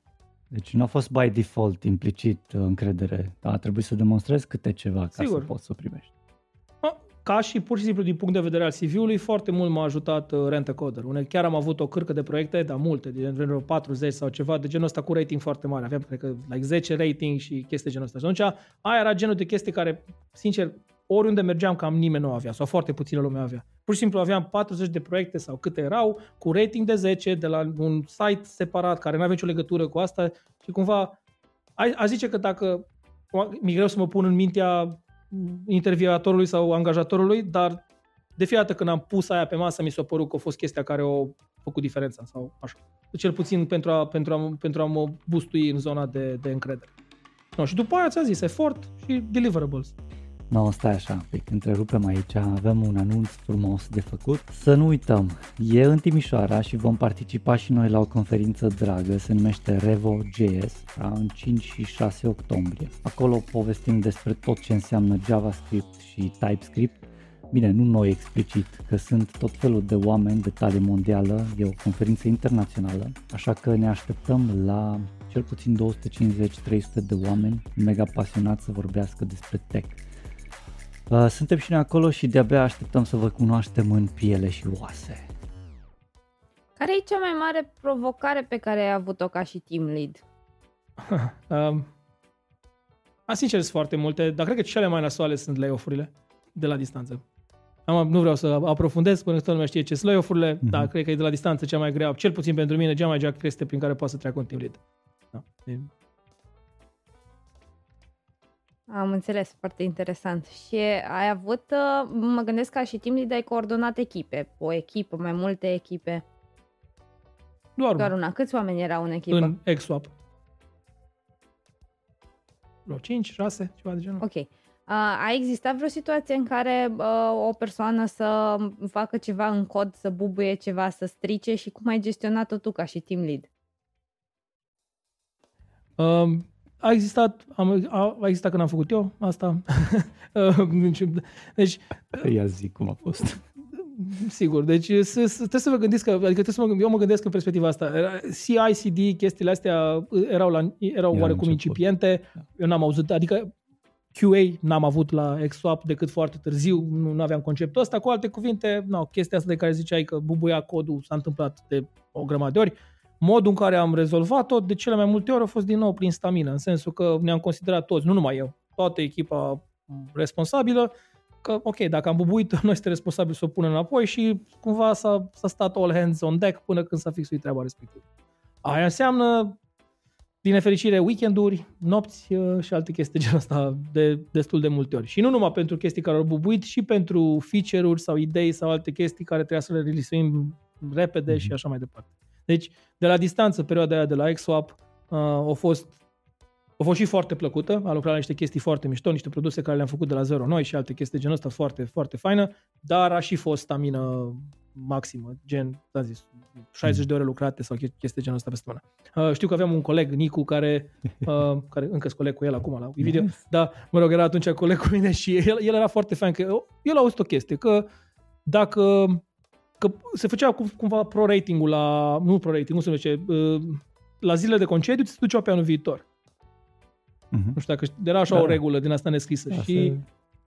da, și avea la un moment dat like, 60, 70 de zile de concediu și eram, dar ia-ți concediul ăla, că la un moment dat o să, o să, o să ții concediu de un an. Deci, știi? deci dat, el își calcula toate chestiile astea și pe real, cred că de fapt era pesimist când și marca cât o stat pe acolo, dar ajunsese la nu știu câte zile din asta de concediu în avans cumva. Știi? Sau mă rog, deja, deja luat. Foarte dedicați um, oamenii acolo. Foarte da, dedicați am fost acolo. Cam toată lumea care a fost în zona de Inspera, cam toată lumea a fost foarte, foarte, foarte dedicată. Nu, nu, au fost au fost și mediu fain, uh-huh. ne-am și înțeles foarte bine, no, s-au și făcut o grămadă de chestii mișto. A fost o perioadă foarte, foarte de, faină. Pe atunci să înțeleg că lucrați în ActionScript, așa Sau la început cel puțin? Da, da, în uh. ActionScript și în uh, MXML. În, uh-huh. uh, lucram în Flex. Ia, ia, ia. Uh-huh. Tehnologiile viitorului. Au fost. Noi am fost. avut produsul nostru, video a fost Flash, și MXML și ActionScript da. până în 2016. Ce tare. Nice. Mm-hmm. Exact până când n-a mai fost susținut de niciun browser. Da, a mai, mai durat un an după sau ceva de genul ăsta și după aia, după aia a fost scos. Hai, Sigur. Hai. Au avut și pros and cons. Poți să ne zici un pic despre cum a fost? De ce? Ești nostalgic după ActionScript sau nu? Nu, nici într-un caz nu sunt nostalgic, dar uh, nici nu sunt, uh, nici nu sunt uh, am lucrat, ți-am zis, eu am, eu am fost tot timpul tehnology agnostic și susțin foarte mult că un inginer uh-huh. software trebuie să fie tehnology agnostic. Nu ne permitem să fim no, fanboys de Apple, de Mac, de Linux, de whatever. Trebuie să lucrezi în ce se cere, în ce dorește clientul, în ce produce the best outcome. The best outcome nu e ceea ce îți place ție, e, ce, e o conjunctură de lucruri. La momentul respectiv, fără nici cea mai mică dumă, ce puteai să faci în ActionScript și în, și în MXML, nici măcar nu era tangibil în orice altceva. Mai erau Java applets, care mai făceau aici colo câteva chestii, și no, dacă mă ales pentru New Web Kids și New Web Developers sau așa, dacă și-o imagina vreodată că în Web 2010 puteai să faci ce se făcea în Flash, e, e o iluzie. That just not, wasn't there. Da. Yeah, yeah. Um, și atunci îți nostalgic în sensul că o grămadă de principii care sunt folosite acum în web, uh, web în HTML5, mă rog, în, în nou web, o grămadă de principii mm-hmm. s-au dezvoltat în, în, în Flex o grămadă de concepte, cum se aplică acum în React sau în Vue sau din asta cu bidirectional hooks și, și bidirectional binding și chestii genul ăsta, Flex și astea le aveau. Deci ori, ori experimenta niște chestii care erau foarte ahead of their time. Uh, nu erau foarte performante, nu erau foarte standardizate, evident erau unuite de o companie care nu era neapărat standard compliance, aveau toate chestiile lor, dar, dar hai zicem că dacă aș, dacă aș vrea să demonstrezi niște principii de layout sau chestii de genul ăsta, ar fi Flexul la fel de bun mm. demonstrație ca și, la fel de bună demonstrație poate ca și HTML. Și asta. Nice. Foarte mm. tare. Mai da, spune-mi te rog, tu um, ai avut și ai avut și rol de recruiter, nu? Sau cel puțin tech interviewer, cel, cel puțin. Da, păi ca team lead am fost implicat în angajarea tuturor de acolo. N-am angajat în alte echipe, deci n-am fost în genul de recruiter efectiv, dar în, în asta am fost, hai zicem, engineering manager sau team lead, cum vrei să zici, în, în, în, în, în, în uh, jargonul 2023. Uh, da, în principiu, no, fiind, aveam ownership pe echipa respectivă. Nu eu aveam ultimul cuvânt în cine venea uh-huh. în mhm. echipă, dar aveam al doilea cuvânt, să zic așa. Păi deci, și dă, dă un pic din casă. Ce, care era, cum arăta candidatul ideal pentru voi? La ce vă uitați? Atât soft skills cât și hard skills, hai să zicem, dar pe scurt. Da, foarte puțin ne uitam pe, pe soft skills. Adică, să, hai să le reformulez. Foarte mult ne uitam la junior atunci. Era o, nu, nu știu dacă o politică directă a companiei, dar era o... Se simțea că cam asta căutăm. Deci niciodată când am fost la XSwap nu am căutat oameni care să aibă 5-10 ani experiență. Mm-hmm. Niciodată nu a fost asta okay. în CV. Tot timpul erau good student prospects sau oameni care tocmai au ieșit din facultate sau junior sau așa și atunci testele erau foarte puțin orientate pe soft skills-urile astea de comunicare sau colaborare, nu că aveam noi nu știu ce concept de comunicare sau colaborare ca să evaluăm pe alții la momentul respectiv. Mm-hmm. Așa ne uitam mai mult la chestii de, exact cum am zis, stamină, uh, conștiinciozitate, uh, commitment și hard skills, adică no, întrebări mm-hmm. tehnice și așa mai departe. Știu că mie îmi plăceau mai mult întrebările din astea mai practice, știu că no, ownerul de la XSwap mai punea întrebări din la capcană de OOP sau chestii genul ăsta. Știi? și asta se întâmplă la fel și erau chestii interesante, duceai inter- candidatul în toate direcțiile. Uh, și foarte mult, foarte, foarte mult au contat pentru noi uh, și asta am exemple, dar nu vreau să le dau cu nume ca să nu fie așa, oameni care au uh, avut proiecte. Uh-huh. Deci în special dacă okay. ai fost student și ai avut niște proiecte demonstrate care să fie ale tale și le-ai pus pe masă, au contat foarte mult pentru noi. Chiar am, am un coleg care încă e la XSwap uh-huh. și încă e super tare developer și na, excelent. Uh, el a făcut un biliard, a venit și ne-a prezentat un biliard făcut de el și noi l-am întrebat din biliardul respectiv hm. și era a lui. Deci el l-a făcut. Arăta groaznic, era cum era. Da, era un biliard deci... cu fizică, cu toate chestiile a făcut de el. No. Ce tare. Greu să bați așa ceva la un Clar. interviu, spun sincer. Mai Luci, eu sunt... Și Scuze. Spune, spune, uh, eu sunt foarte curioasă. Mulți developeri zic că uh, primul mentor i-a marcat într-un fel sau altul, fie pozitiv, fie negativ. Cum crezi că ai marcat tu persoanele pe care le-ai avut în echipă? Sincer, nu m-am gândit niciodată la asta. Nu, nu, nu, nu. Poate să se gândească ei, dacă vor. Uh, nu m-am gândit, nu, nu, nu văd lucrurile așa, nu, le, nu, le, nu, nu văd lucrurile așa cumva reflexiv. Nu, nu, nu cred că mă ajută. Vă spun sincer. No, sper să nu fie, să nu încerc să o evit oh, o întrebare, no dar chiar, chiar, nu, chiar nu mă gândesc la asta deloc. Clar, e important să înțelegi totuși ce impact ai, dar uh, dacă nu te-ai gândit, well, asta e. Merge mai departe. O, o să am timp mai încolo, când stau să mă gândesc cu momentan spre ocupat, să stau să mă gândesc, să văd, să mă analizez, asta o să poate să ajung și acolo. Invers atunci, um, cine da. crezi că te-a impactat pe tine? E, asta e ușor de spus. A, uh, pe mine, de la distanță, cel mai, cel mai mare impact care l-am avut a fost de la Bjorn. Uh, Bjorn Rusbegar, tipul de la Inspera, CEO. Mm-hmm. Uh, Uh, toate chestiile care, vă spun sincer, chiar toate chestiile care încerc să le imit, no, stamină, stai up to, stai up to date cu technologies uh, și dacă nu poți să mai fii implicat în procesul de development 100%, fii acolo, mm-hmm. ajută cum poți și chestii de genul ăsta. Nu, și, un, și un CEO poate să facă QA dacă trebuie în timpul unui release yeah, uh, și chestii de genul ăsta. Deci chestiile astea, no, Bjorn le-a făcut uh, la alt nivel. Uh, la alt nivel și înainte de el și, și cu ce a mai colaborat după el. Ce fain. Super mm. tare. Dar auzi, acum se leagă cu conștiinciozitatea de care ziceai tu. Cum identifici că un om are sau nu are? Uh, sincer, exact chestia asta. Și noi, noi de exemplu, asta, uh, ownerul de la XFAP se uita foarte mult la chestia asta, notele de la facultate și față din asta. Îți spun sincer, sună nașpa. Dar note bune la facultate indică conștiinciozitate. Mai ales la o facultate ca lumea. Ia note, bune, note bune în asta indică conștiinciozitate. Aia înseamnă că ai putut să treci peste chestii care nu ți-au plăcut și să le faci în așa fel încât să, să fie, să, să, să fie uh, făcute la nivelul la care s-au așteptat să fie făcute. Yeah. El știu, avea chestia asta, n-am fost niciodată neapărat 100% de acord cu ea, dar avea chestia asta, că la noi nu vine nimeni care a avut sub 8,50 sau ceva de genul ăsta. Sincer, nu știu dacă mai are și acum, dar uh, atunci sigur o avea. No. Și era, sincer, înțelegeam punctul ăsta de vedere. Adică, ok, e clar că pierdeai niște oameni în procesul de intervievare, dar era un filtru care pentru o firmă, poate pentru o firmă foarte mare, filtrul era prea, prea restrictiv. Dar pentru o firmă mică, e un filtru.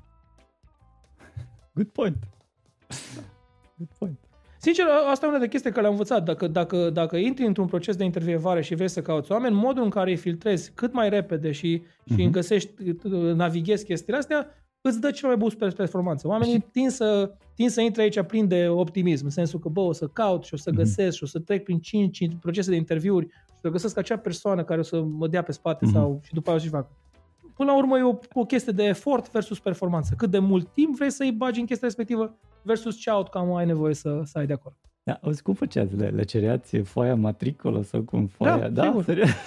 nu știu că chiar foaia matricolă, cred că întreba, dar nu, A, că nu s-a apucat nimeni să minte. Că, nu. Am înțeles. Oricum primești diploma când nu trebuie să-ți depui corect, diploma corect. la... Nu, deci nu e ca și cum pui o chestie care A, poți deci, să minți. Uita, un, un moment când chiar diploma contează. Da, absolut. Ia dacă tot mai era atunci, pe vremea respectivă, mai conta și pentru deducerea de impozit. Acum nu, parcă A, nu da, mai da. trebuie să o ai, dar atunci conta da, și da, pentru asta. Point. Spune-mi, dacă tot stăm aici cu sistemul de învățământ, um, tu ai trecut prin el, ai trecut prin Timișoara, ce ai schimba în sistemul ăsta de învățământ astfel încât să fie mai bun? Sau na, pe vremea cum era. Că acum nu știm chiar cum e. da, absolut, uh, zona de soft skills. Nu, nu, noi, eu când aud oameni care vorbesc despre chestii, a, păi nu facem, facem în Java și acum ai, nu știu, așa la noi, păi ăia fac în .NET, mai modern, noi facem în Java, suntem în urmă. Alții, păi, eu de ce fac în C, că ăia fac în Scala sau whatever. Și am bă, să nu-i metal, ai hard skill, sincer, dacă faci în Scala, faci în orice alt, mă rog, faci în orice alt limbaj până la urmă, e doar chestie de învățare. Dar foarte puțin se lucrează pe zona de soft skills, colaborare, uh, uh, uh, înțelegere, uh, broad, adică să mergi, să mergi în toate părțile unui proiect sau așa. De exemplu, noi am avut o singură materie la facultate în care, care ne-a trecut prin toate, prin toate etapele de release al unui, al unui produs. Și sincer, nu, acum cum știți și voi, programarea e o bucățică de acolo. Sunt multe alte chestii care se întâmplă astfel încât un produs să devină un produs. O, chestia aia nu se face, cel puțin pe vremea mea nu s-a făcut deloc. Partea de colaborare a fost simulată prin niște chestii de, de gen trei oameni puși împreună faceți un proiect. Știi? Pe aia aș merge mult mai mult. Pe chestia asta în care totul, totul, totul e volatil și lucrul se lucrează în proiecte, nu în materii și în outcome, nu în outputs. Da. Sincer, cam ca și la companii până la urmă. Dar e o meteahnă, e o meteahnă al școlii noastre chestia asta în care noi vrem lucruri care să fie ușor măsurabile. Și din nefericire, lucrurile ușor măsurabile îs numărul de linii de cod, nota care e la facultate, chestii genul ăsta. Acum nu sper să nu fiu cumva să mă critic singur, dar na, e o metrică ușoară care oamenii o folosesc pentru că e ușoară, în lipsa altei metrici. Corect? Corect. Andreea, mergem mai departe da. cu povestea. Zine-ne, zine, Lucian, mai departe ce s-a întâmplat? De ce ai renunțat la poziția de team lead? Oh, nu am renunțat, sincer. Uh, prietena mea de atunci a vrut să meargă în Anglia mm-hmm. și avea în cap să meargă în Anglia și eu am zis nu, că aș vrea să plec din companie, nu că nu-mi plăcea, sincer îmi plăcea foarte mult, dar am zis, nu, o să-mi caut ceva în Anglia. Nu la modul nego- de negociere sau ceva de jos, dar doar mi s-a părut foarte fair să anunț că plec peste 3, 4, 5, 6 luni, fără să negociez ceva în direcție. Mi s-a părut fair. Aveam totuși o poliție oarecum influentă, depindea ceva lume de mine, nu mi s-a părut, că, nu mi s-a părut ok să-i zic, vezi că într-un am plecat, după ce mi-am găsit job. Nu mi s-a părut ok. Mm-hmm. Um, ei, în momentul respectiv, Bjorn a zis, băi, vreți Anglia sau vreți să încercați altceva? Deci, oh, ce altceva. și eu zis, păi nu vreți să veniți în Norvegia? Avem aici un post, poate să vină și soția, doamne, era prietena mea atunci, actuala soție, poate să vină și prietena ta, vă punem pe echipe separate, vedeți un pic cum e Norvegia, lucrați la chestiile care le vreți și avem și alte proiecte interesante pentru voi. Și o sună foarte bine. Da. Și așa am, am plecat în Norvegia. La Insper. Yeah. Deci nu, n-am vrut să plecăm neapărat de la XSwap, n-am vrut neapărat să ajungem la Inspera, dar Așa s-au legat lucrurile. Să înțelegem că voi acolo v-ați cunoscut? Nu. Eu da. cu prietena mea? Nu. În facultate. Nu, n-am avut treabă. N-am lucrat împreună până când am plecat în Norvegia. Am înțeles. Și de ce provocări v-ați lovit mm. acolo în Norvegia? Că mă gândesc că e diferit. Pe lângă cultură. Foarte. Uh, dar nu așa de mult, sincer, cum crede lumea sau, mă rog. Cea mai mare provocare mi s-a părut limba, deși toată lumea vorbește, vorbește engleză foarte bine. Ei totuși fac incapacitatea de a vorbi limba e o problemă și noi, sincer, n-am vrut niciodată să rămânem în Norvegia. Deci am plecat experimental. Am vrut să vedem și noi cum e acolo. Atunci, deși sincer spun, norvegienii sunt Mie mi s-au părut niște oameni foarte, cu care no, foarte ușor colaborezi și foarte ușor te integrezi și foarte oprimitor și no, foarte similar cu multe chestii care le facem noi, gen, eu știu, invitații pe acasă și no, social life destul de complex. Uh, ne vrând să rămânem acolo, poate am fost și destul de restrictiv noi, ne-a băgat în relații foarte complexe sau în, sau în commitment foarte mari cât am stat în Norvegia. Adică cumva ne-am limitat singuri în a experimenta Norvegia to its full potential, să zic așa. Um, dar altfel, nu, sincer, chestiile care le zic oamenilor le-am adaptat destul de repede, gen frig sau, nu știu, noapte sau chestii genul ăsta, alea, nu știu, nu mi s-a părut că e o problemă de adaptare, de just start. Zine un lucru pentru care ai fi rămas în Norvegia și un lucru pentru care nu ai fi rămas sub nicio formă în Norvegia. Hmm. Um. Mă, sincer, nu cred că era... Am, e clar că există tot timpul un lucru pentru care se poate schimba. Deci, evident, pentru nu știu ce poziție sau nu știu ce oportunitate sau chestie genul ăsta, uh, aș fi rămas, în mod normal nu aș fi rămas. Deci nu am, n-am, n-am thresholdurile astea efective, dar în mod normal nu, de la început am plecat cu ideea că nu vrem să rămânem acolo. Am plecat cu ideea că stăm o perioadă, dar în final poate tot am vrea să mergem în Anglia, tot am vrea să mai vedem alte chestii și, și așa mai departe. Deci n-am analizat lucrurile prin prisma asta. Hai să vedem dacă e o oportunitate să rămân și în ce condiții aș pleca. Uh, by hmm. default am vrut să plecăm. Um, da, probabil, sincer, dacă mi s-ar fi dat o șansă foarte mare, nu știu, aia probabil că aș fi rămas. Sau mă aș mai fi rămas o vreme. Și te-ai întors în, uh, în țară și ai lucrat mm-hmm. pe același produs, înțeleg. Da, m-am întors în țară și de fapt din Norvegia am hotărât să plecăm în Anglia. Aha, Ca așa, era. Păi așa e povestea. Da. Hai să luăm. Cum ui? Așa, am vrut să plecăm în Anglia. Am zis, hai să plecăm în Anglia. No, ă, adevărul e că în perioada respectivă lucram la Inspera și lucram, ei, cum avea firmă pe SMS-ul ăla, aveau tot felul mm. de, aveam și un contract cu Ministerul Învățământului și ultimele șase luni am lucrat din Ministerul Învățământului. Practic, cum avea CMS-ul ăla, noi făceam un produs de assessment. Era folosit în școli pentru, pentru examenele din Norvegia. Și atunci am lucrat în Ministerul Învățământului. Aia nu a fost o perioadă extraordinară. De ce? Pentru că au cu lucru cu la stat, o grămadă de oameni ca și la noi frecau menta pe acolo, nu aveau nicio treabă. Chiar și acum țin minte ceva colegi care vreo două ore la prânz amestecau cafea sau chestii de genul ăsta. Pe mine, mă, când văd chestia asta de lipsă de productivitate, mă, mă, mă, nu știu, ceva visceral. Așa, deci cumva se freca menta cam, ca cum se, cam și cum se freacă la noi în companiile care nu urmăresc chestia asta.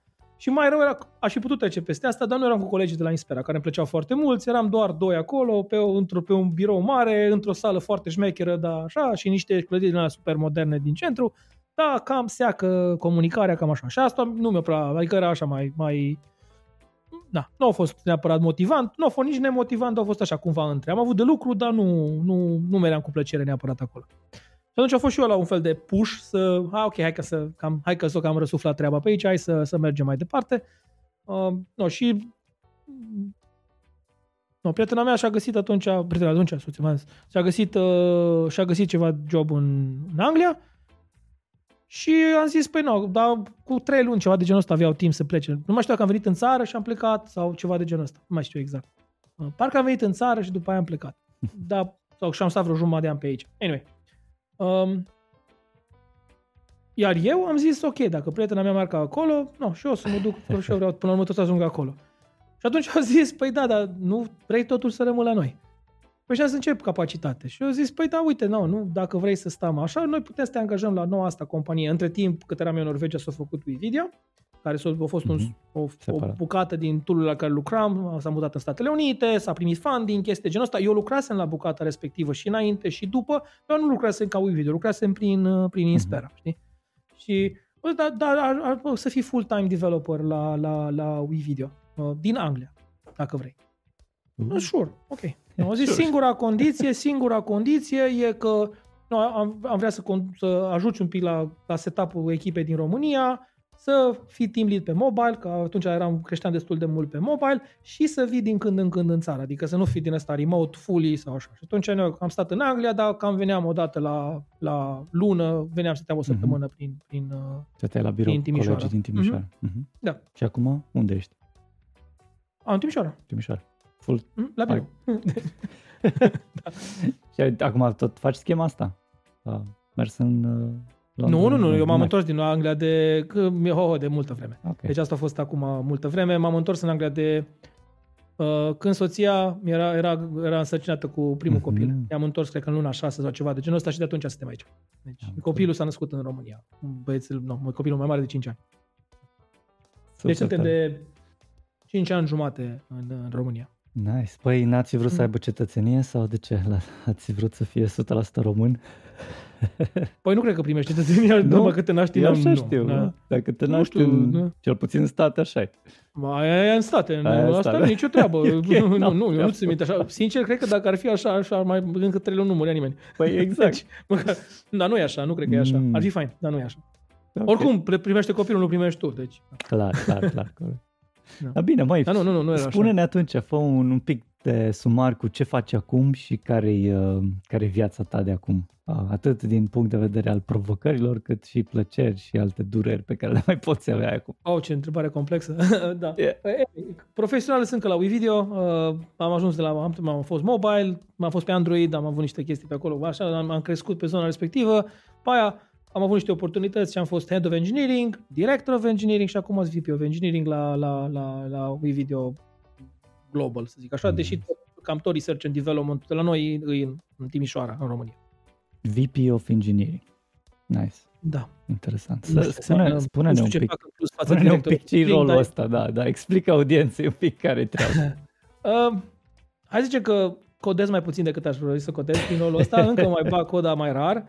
E un rol mai strategic, e un rol de people growth și de, de, de technical growth. Deci eu trebuie mm-hmm. să mhm. mă asigur din poziția asta că nu numai roadmap-ul nostru se execută, dar roadmap-ul nostru se execută într-o manieră scalabilă, mentenabilă, future-proof, chestii de genul ăsta. Adică cam eu sunt responsabil să aduc tehnologiile, nu, adică nu eu, eu să le codez sau chestii de genul ăsta, dar să susțin tehnologiile noi, să susțin texte cu un așa fel încât să fie, nu, să, pe lângă faptul că să putem crește pe el, dar să și găsim oameni cu care să creștem și așa mai departe. Deci e complexă deci, treaba. Nu e doar, doar literally software development, ci și totodată cum poți să supraviețuiești ca business, astfel încât să aduci oameni um, da. pe care poți să te bazezi pe tehnologia respectivă. Da, e un, e un rol care se uită și la tehnologie, și la produs, și la skills, și la oameni, și la tot. Am, uh-huh. am o grămadă de colegi cu care colaborez în diferite funcții care sunt mai focusați pe people growth, alții sunt focusați pe technical growth sau așa, arhitecți și respectiv engineering managers, uh, alții sunt focusați pe process improvement sau pe astea, Scrum uh-huh. Master sau așa, alții sunt focusați pe communities, community leads și așa mai departe. Noi eu sunt cumva în toate direcțiile, așa, flo- uh, floating around. Când și fost? reprezentantul engineering-ului în, în senior leadership, une, no, ca să, ca să uh-huh. aduc cumva perspectiva asta de, de, de tehnologie. Când a fost ultima oară când ai scris o linie de cod?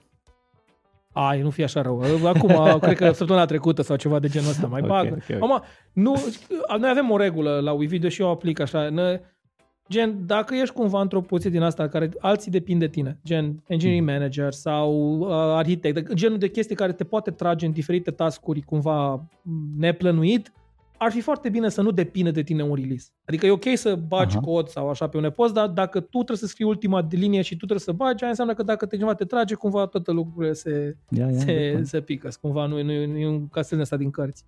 Um, deci mai lucrez, dar lucrez la gen no, explorări, prototypuri, uh-huh. scripting pe anumite chestii sau așa. Deci... Lucrez destul de puțin. În ultima vreme chiar am lucrat foarte puțin. Ziceam că au fost niște, niște schimbări în companie și niște, da. și perioada asta strategică de summer une La noi ciclul e un pic ciudat, că fiind foarte focusați pe education, nu numai pe education, dar fiind foarte focusați pe education, ciclul nostru de sales este summer-summer, nu, deci nu uh-huh. e mhm.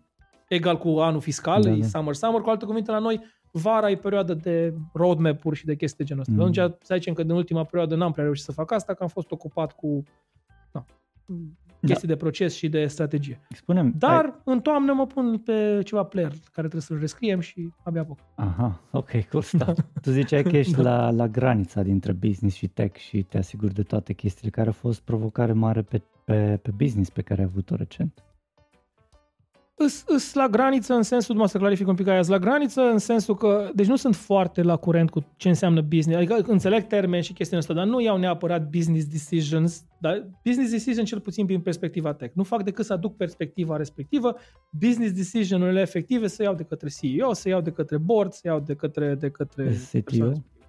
Ce relație cu CTO? Uh, CTO n-am avut în companie decât recent, uh-huh. acum avem CTO în companie, fostul CEO a devenit CTO, o relație ce, uh-huh. suntem colegi de 10 ani de zile în care a fost CTO, după aia a fost CEO și acum este iară CEO, CTO. Uh, înainte am avut CPO și era o rela- am avut o relație foarte ok cu, cu CPO, erau două departamente un pic separate, product and design, respectiv engineering, per total din perspectiva companiei erai tot product în development. Zine trei lucruri sau trei mm. calități care consider că te-au ajutat să ajungi să deții o funcție de genul. Um, cred că alea care m-au ajutat și la început. Din nou, uh, capacitatea de a deliverui, focusul pe rezultate și, v-am zis, stamina. Da, deci mi se pare că atunci când fac un commitment, îl duc la capăt, în, sub orice formă. Auzi, nu ți s-a întâmplat ca stamina asta să fie cumva, um, cum să zic, să, să nu fie suficientă, să fie din ce în ce mai multă nevoie de stamina ta, să fie și mai multă nevoie, și mai multă, și mai multă nevoie, până când stamina ta deja zice, oh shit, uh, hmm, deja se apropie Foarte de bună, limită. Foarte bună întrebare. Um, dar asta se întâmplă și mie mi s-a întâmplat, mai de mult, nu, nu recent, în anumite puncte din carieră, se întâmplă în momentul în care te focusezi, ești solo focus pe anumită chestie.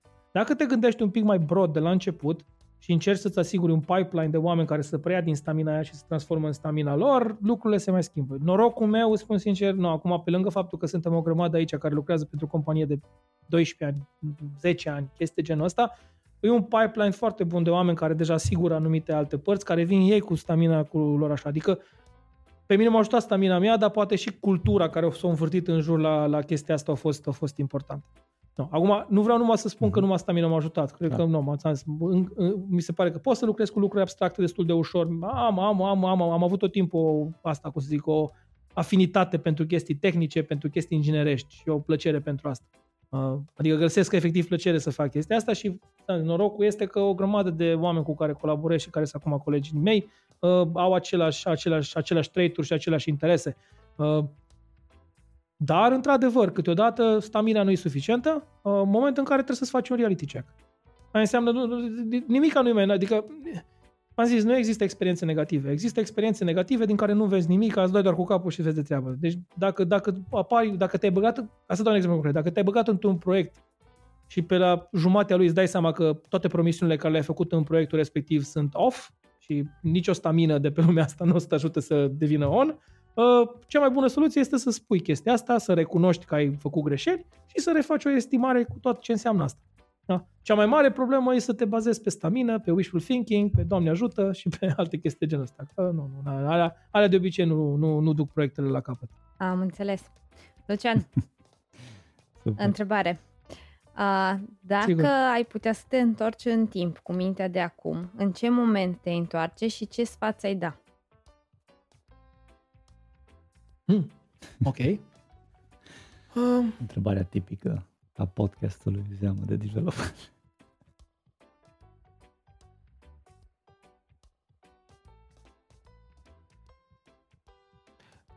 Cred că m-aș fi dus, cred că mi-aș zice să nu stau așa de mult la Alcatel. Mi-aș zice, uh, când am lucrat la Alcatel, la chestia respectivă, mi-aș fi zis proiectul de care l-am făcut să fac altceva în perioada respectivă și partea aia de inițial din carieră în care am cam fumbled around în diferite chestii, aș zice, mm-hmm nu mai investești un pic și în growth de, de comunicare și chestii de genul ăsta.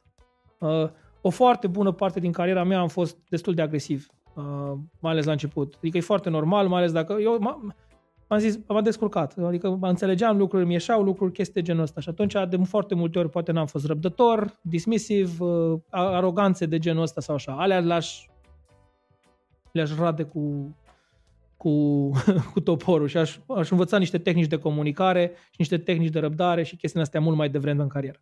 A, ideal ar fi să le cam înveți de prin liceu și de prin uh, școală, dar uh, nu în, uh, nu în România. Crezi că te-ai ascultat? Cel nu în care crescut eu. Să facem un exercițiu. Nu, da, nu nici într-un caz. nici într-un caz, dar m-aș gândi în viitor, bă, ce fain a fost la care mi-a și mi-a spus, uite că au dreptate. deci măcar unul dintre noi ar fi mulțumit. Cumva, după cum văd eu aici, ai, tu aveai foarte multă stamină pe atunci pe care o iroseai și nu făceai nimic cu ea pe perioada aia. așa e? Da, sigur. Băgai acolo de zor, băgai viteză, da, da. Era bine dacă, dacă nu, dacă era fain să fii mai răbdător. Era fain să fii mai răbdător și mai, mai capabil în comunicare. Dar de asta zic, am fost norocos pentru că nu m-au dus în situații foarte critice simpl, pentru simplu motiv. Nu că am fost eu foarte bun, cum să zic, uh, uh, coagulator de energii pozitive, ci mai devreme pentru că am avut norocul să lucrez cu oameni care by default se mapau la chestiile respective. Uh-huh. Poate că dacă, dacă aș fi știut chestiile astea la momentul respectiv, cineva mi le-ar fi spus, poate aș fi fost mai voluntar în, în a alege oamenii respectiv și ai, mai, uh, și ai aduce în punctul respectiv mai repede. Ia, auzi, întrebare. Um, Sigur. Cum ai putea să transformi stamina asta în skill? După părerea ta, ce trebuie făcut cu stamina ca să o dezvolți într-un skill pe care să-l ai? Din punctul meu de vedere, trebuie doar investit în, în, în modul în care te uiți la lume. Este efectiv acum că o faci prin meditație, că o faci prin uitat în oglindă, că o faci ascultând muzică, că o faci cum vrei tu, nu contează, aia cred că depinde de fiecare, dar logica e foarte simplă. Când înțelegi o chestie de genul că orice acțiune, orice activitate, orice chestie are, are un, un outcome și outcome-ul respectiv, dacă e pozitiv sau negativ, depinde de tine, îi simplu. Și la fel, e o chestie care e foarte simplă, ține tot de stamina. Tu nu ai cum să controlezi, nimeni nu are cum să controleze sau să influențeze voit acțiunile celorlalți. Poți să le influențezi, dar nu poți să asiguri outcome În schimb, ai full control asupra ce faci Astea sunt niște chestii care mi se pare care sunt absolut în controlul tău, e doar o educație mentală. Sincer, și până la urmă ca picătura chinezească, dacă tot o repeți, până la urmă așa e. Dar există probabil și tehnici mai, mai rapide și mai eficiente să faci asta. Am nu coach pe zona asta, nu am primit coaching pe zona asta, dar sunt convins că sunt. gram de sare aici. Poftim? Uh, take it with a grain of salt. Sigur că da. O luăm cu un gram de sare. Era să transform Sigur. în română. Auzi, hai da. să trecem mai departe și să ajungem la întrebarea surpriză de la invitata ta anterioară. Probabil o știi, probabil nu știi. E Diana Pojar. Nu știu. Ok. Sau Diana, poate o știu, dar nu știu. O știi, dar probabil că au plecat de mult în San Francisco și um, și-o, și-o trăit viața acolo. Uite, zice așa, um, cum te menții challenge în domeniul ăsta? Cum, uh, na, care-i, care-i lucru care îl faci în fiecare zi, astfel încât să te ții up-to-date cu tehnologia și cu lucrurile pe care vrei tu să le ai. Că tu ziceai la un moment dat că e important pentru tine ca da. uh, VP of Engineering. Așa, spune-ne. Absolut. I mean, asta e o întrebare cred că care trebuie să... Nu are nicio legătură că se o că nu are legătură cu rolul. Cred că toată lumea trebuie să se țină up-to-date cu tehnologia uh-huh. și cred că foarte puține domenii oferă atâtea oportunități ca domeniul nostru să fie up-to-date cu tehnologia. Deci, uh, mi se pare că unul dintre domeniile care e fundamental să faci asta ar trebui să fie parte din job description pe, pe marea majoritate a, a, a, a, a asta. Modul în care, sincer, este o grămadă, eu personal Uh, nu prea sunt uh, RSS feeder, adică să mă citesc uh, articole complexe sau așa. Îmi plac chestiile mai, mai, mai agregate, iCombinator, Reddit uh, uh, și am anumite text site-uri pe care le urmăresc și așa mai departe, care, care se mă țin mm-hmm. up-to-date. Și cu ce Acum, frecvență faci asta? Uh, zilnic. Mm-hmm. Okay. Da, am, nu tot timpul voluntar, dar dacă am downtime-uri, îmi vin feed-urile astea și încerc să mi le, să mi le, să mi le, să mi le pun. Mm-hmm. Se întâmplă lucrul a nu confunda citit de știri despre Mark Zuckerberg care se bate cu Elon Musk ca fiind text. nu, vorbesc de site-uri profesionale. nu, mă rog, de, de, de, chestii mai serioase pe chestia asta. iCombinator e o zonă foarte bună de chestia asta, Reddit e o zonă mm-hmm. foarte bună pe threadurile de, de, de rigoare. Poate da. pe threads o să apară niște pe chestii threads, da. interesante. Da. da, vedem, încă, n-am, încă nu e în România sau nu eu, vedem când apare. Um, Cam atâta. Nu, nu, nu, nu pe rețele socializare, am și o cont, și... dar stalker, nu poster sau alte chestii de genul ăsta și na. Am înțeles. Uh, Măi, uh, avantajul nostru, un pic scuze, avantajul Bă. nostru e foarte ok, cum suntem în genul de companie care suntem, avem și niște parteneriate cu Google, cu, na, cu mhm. Facebook, uh-huh. cu, cu Amazon, cu astea și atunci ești băgat în niște uh, uh, newslettere, mai ales pe domeniile astea care te interesează, care cumva îți vin mai repede decât vin în, în, în mass market. Și atunci și alea fac parte din, din, investi- no, din, din maculatura zilnică, să zic. Da, super. Și cumva un follow-up question aici ar fi fost cum aduci lucruri noi în ceea ce faci de zi cu zi, no, în zi, de zi cu zi. Gen, cum aduci sau cum faci un proof of concept pentru o tehnologie nouă, am înțeles că tu te ocupi de asta în principiu, care este cumva side uh, release. Da, nu, nu mă ocup eu de asta per se, uh, mai mult sunt up-to-date. Acum, avantajul uh-huh. la noi, la, în compania noastră e că sunt și alții la fel de up-to-date cu mine cu chestiile uh-huh. astea. Deci, dar dacă ei se, modul în care intervine în chestia asta este că poți să devin sub sponsor la treaba respectivă. Uh-huh. Nu, nu avem termenul de sponsor, da. dar avem conceptul de sponsor. Poți să devin sponsor la treaba respectivă sau poți să spun că este o chestie poate prea incipientă sau așa. Ca să iau decizia asta, trebuie să cam știu despre ce da. e vorba acolo și nu din auzite. Adică trebuie deci să mai încerc strong acolo. Da, un, un pic de research, exact. Dar nu, nu eu sunt sole point of truth nici pe departe. O grămadă de colegi se implică pe toate domeniile mm-hmm. și sunt mult mai implicați deep decât, decât mine. Eu sunt mai mult broad, mai mm-hmm. pe orizontală decât pe verticală. Am înțeles. mai da. super tare. Hai să mergem către, către final. Acum e rândul tău, măi, Lucian, să dai tu o întrebare către invitat invitata următoare. Sigur. Uh, asta m-am gândit, e gândită întrebarea. Te rog. Uh, dacă given a magic wand, adică dacă ai o Așa. baghetă magică, care un lucru pe care l-ai schimba în uh, industria software din Timișoara, nu din România, din Mhm. Timișoara. Și asta înseamnă ori ai adăuga, ai scoate sau ai schimba ceva de acolo. Din Timișoara, specific. Ok. Noi, pe noi ne ascultă în toată țara, doar că acum vorbim de Timișoara. Din Timișoara. Dacă, dacă cine vrea, dacă vreți să transmiteți întrebarea pentru România, sunt ok. Acum, dacă aveți și uh, din ăștia inter, adică ascultători internaționali, Mhm. sorry. Că știi ce se da, întâmplă Sunt de aici? acord și cu România. Că sunt uh, următorii invitați, poate să fie și din uh, alte țări. Like, ei pot să trăiască acolo. Am auzit și din Suedia, și din Elveția, și din San Francisco. Super. Dar, nu, atunci putem să facem din România, dacă vi vă ok, sunt perfect ok cu asta.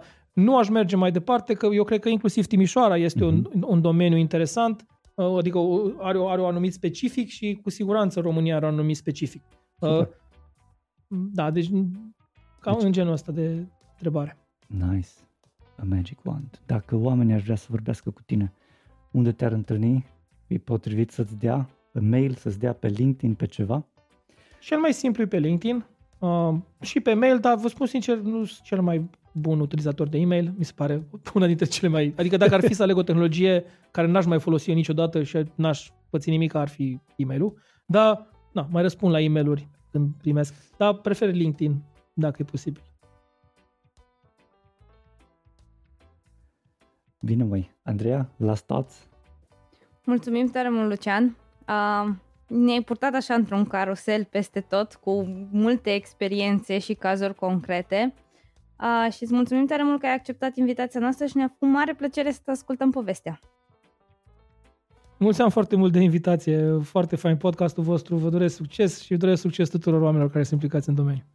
Bine, mai înainte să închidem pe, Sigur. pe loc pe loc, dacă ai ceva de zis, un spot mic publicitar pentru tine sau pentru WeVideo sau pentru ceva ce urmează să puneți pe harta lumii? Uh, nu m-am gândit la nimic, doar știți că WeVideo e o companie din Timișoara, cu, că, cu sediu în Statele Unite și în Timișoara, facem un, o platformă de editare video, uh, dar încercăm să trecem din zona de platformă și să mergem în zona de consum. Deci, practic încercăm să facem all things video într-o, Mhm. companie, într-o companie. Asta e produsul nostru. Uh, sunt lucruri foarte interesante la care lucrăm aici, uh, cu ultimele tehnologii și, și foarte mult research, foarte multă inovație no, și sperăm să, să, să fim interesanți și pe piața locală, deci pe piața internațională. Uh, Eu aș zice că toți care au așa un interes, în special în web technologies, dar și în mobile technologies și în cloud technologies, ar trebui să, să dea o geană pe Weavy. Super tare, Lucian, mulțumim frumos. No, că am terminat și episodul ăsta și să nu uităm, avem Revo JS pe masă, se întâmplă în Timișoara, octombrie 5 și 6. Noi vom fi acolo, vrem să vă întâlnim în piele și oase și să vedem cum anume industria tech de JavaScript mai precis și TypeScript va fi shape-uită în ochii noștri. Hai să ne vedem cu bine, intrați pe revojs.ro Mulțumim că ne-ați ascultat, mulțumim invitaților și nu în ultimul rând mulțumim echipei care a făcut acest podcast posibil. În urechile voastre s-a auzit zeamă de developer și au avut plăcerea de a vă fi host Lucian Corduneanu și Andreea Rugescu. Vă așteptăm cu o nouă experiență săptămâna viitoare. Dacă v-a plăcut, vă invităm să dați un share și un subscribe paginii noastre. Power by Sensidev, Love by Lunch.